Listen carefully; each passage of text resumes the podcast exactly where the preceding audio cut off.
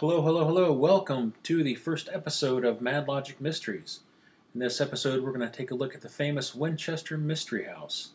Despite its fame, or maybe I should say infamy, I realize not everyone knows about it, so if you're not familiar, here's a quick breakdown of the five W's for this case who, what, when, where, and why.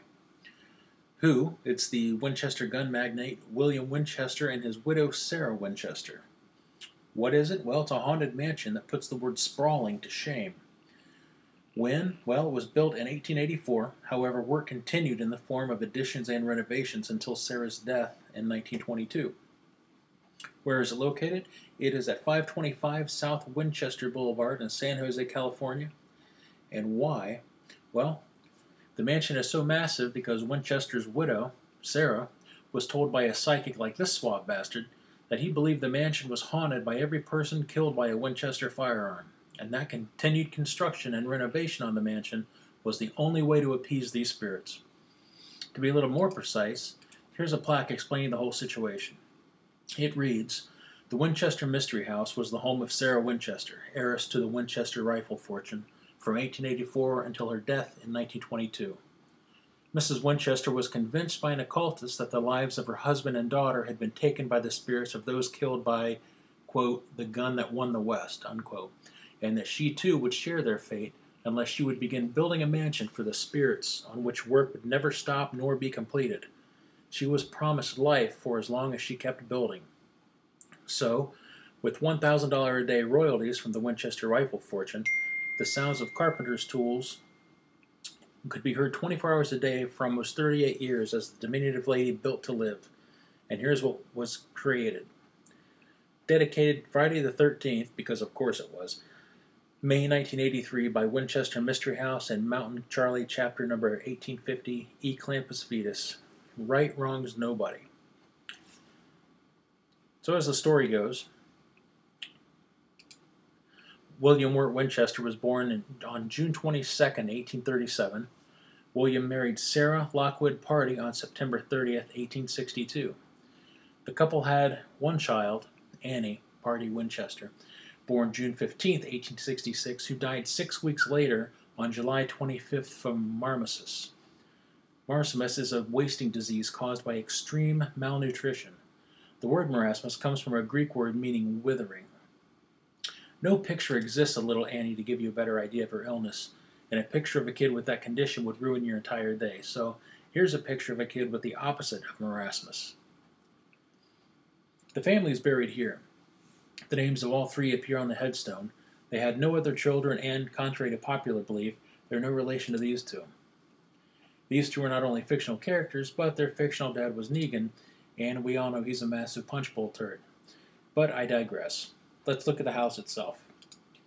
This plaque stands outside the house to remind everyone that the place is the level of creepy that is recognized by the government as being creepy enough to earn an official plaque.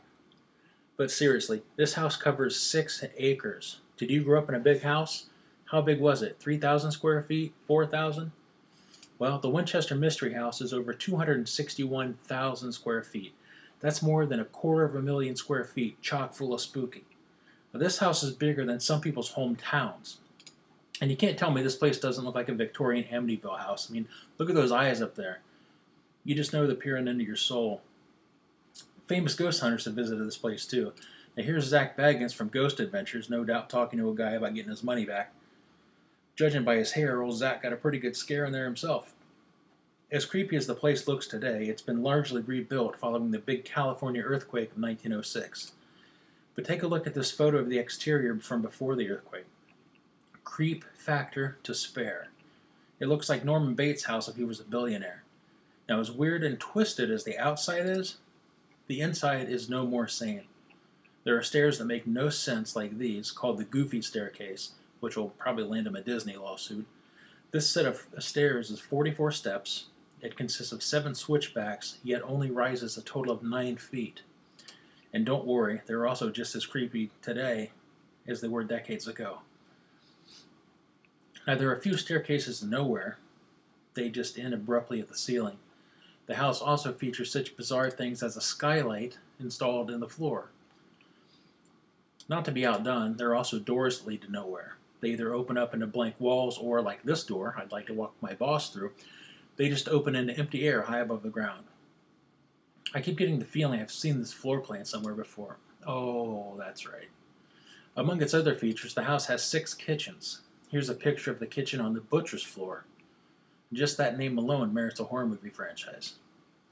Winchester seemed obsessed with the number 13. There are 13 bathrooms, 13 glass cupolas in the greenhouse, 13 gas jets in the ballroom chandelier, 13 drain holes and sinks, and 13 palms lining the front driveway. Even her will had 13 parts, and she signed it 13 times. In case you're wondering what all this costs, first consider Sarah's income. She was the sole heir to the Winchester rifle fortune. Her company's shares earned her about $1,000 a day. Now that's good money even today, but adjusted for today's value, that's nearly $25,000 a day that she was raking in. And she used first class materials including woods like teak, mahogany, cherry, rosewood, oak, ash, and maple. The majority of the stained glass windows were from Tiffany's in New York City. Now, Sarah herself wasn't one to just sit around worrying about ghosts and cash and checks. She developed and patented a wash tub with a built-in scrub board which earned her a cool million, which would be around 25 million today. A real treat for her neighbors, the bell in the bell tower, because of course she had a bell tower, it would be rung every night at midnight to summon the spirits. She would then use a secret passageway to enter a room called the Blue Room, which was off limits to anyone but her. There, she would attempt to communicate with the spirits and receive construction plans from them. And about as soon as she got back to sleep, she'd fire up the bell tower again at 2 a.m. to signal the spirits to depart. Encounters in the Winchester house are every bit as abundant as the square feet in the house. Let's start with the Phantom Hand. A man working on a restoration project in a section with several fireplaces known as the Hall of Fires.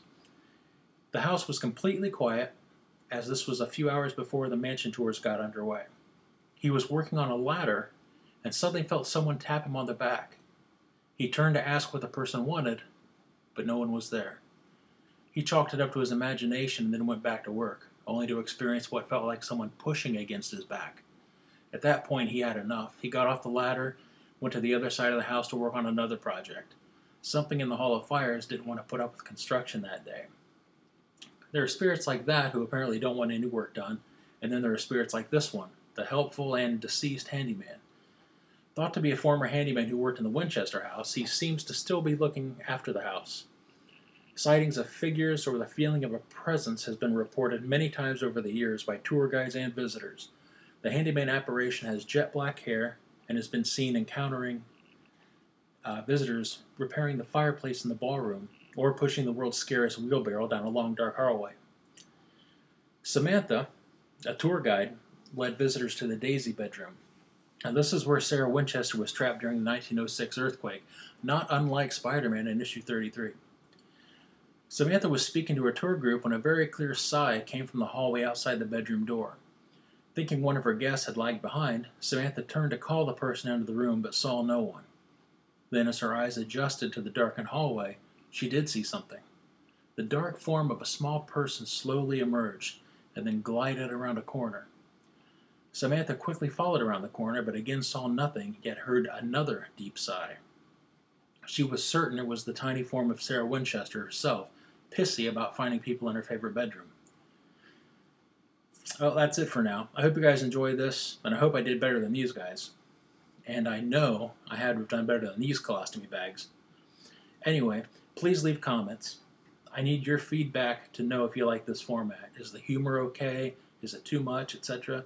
Should I use my Batman voice and go for a creepier vibe? Let me know in the comments and please subscribe. Your honest feedback, even if it's brutal honesty, is very much appreciated. And I appreciate your time here. All right. Thanks, everybody. I'll see you next time. Keep it creepy.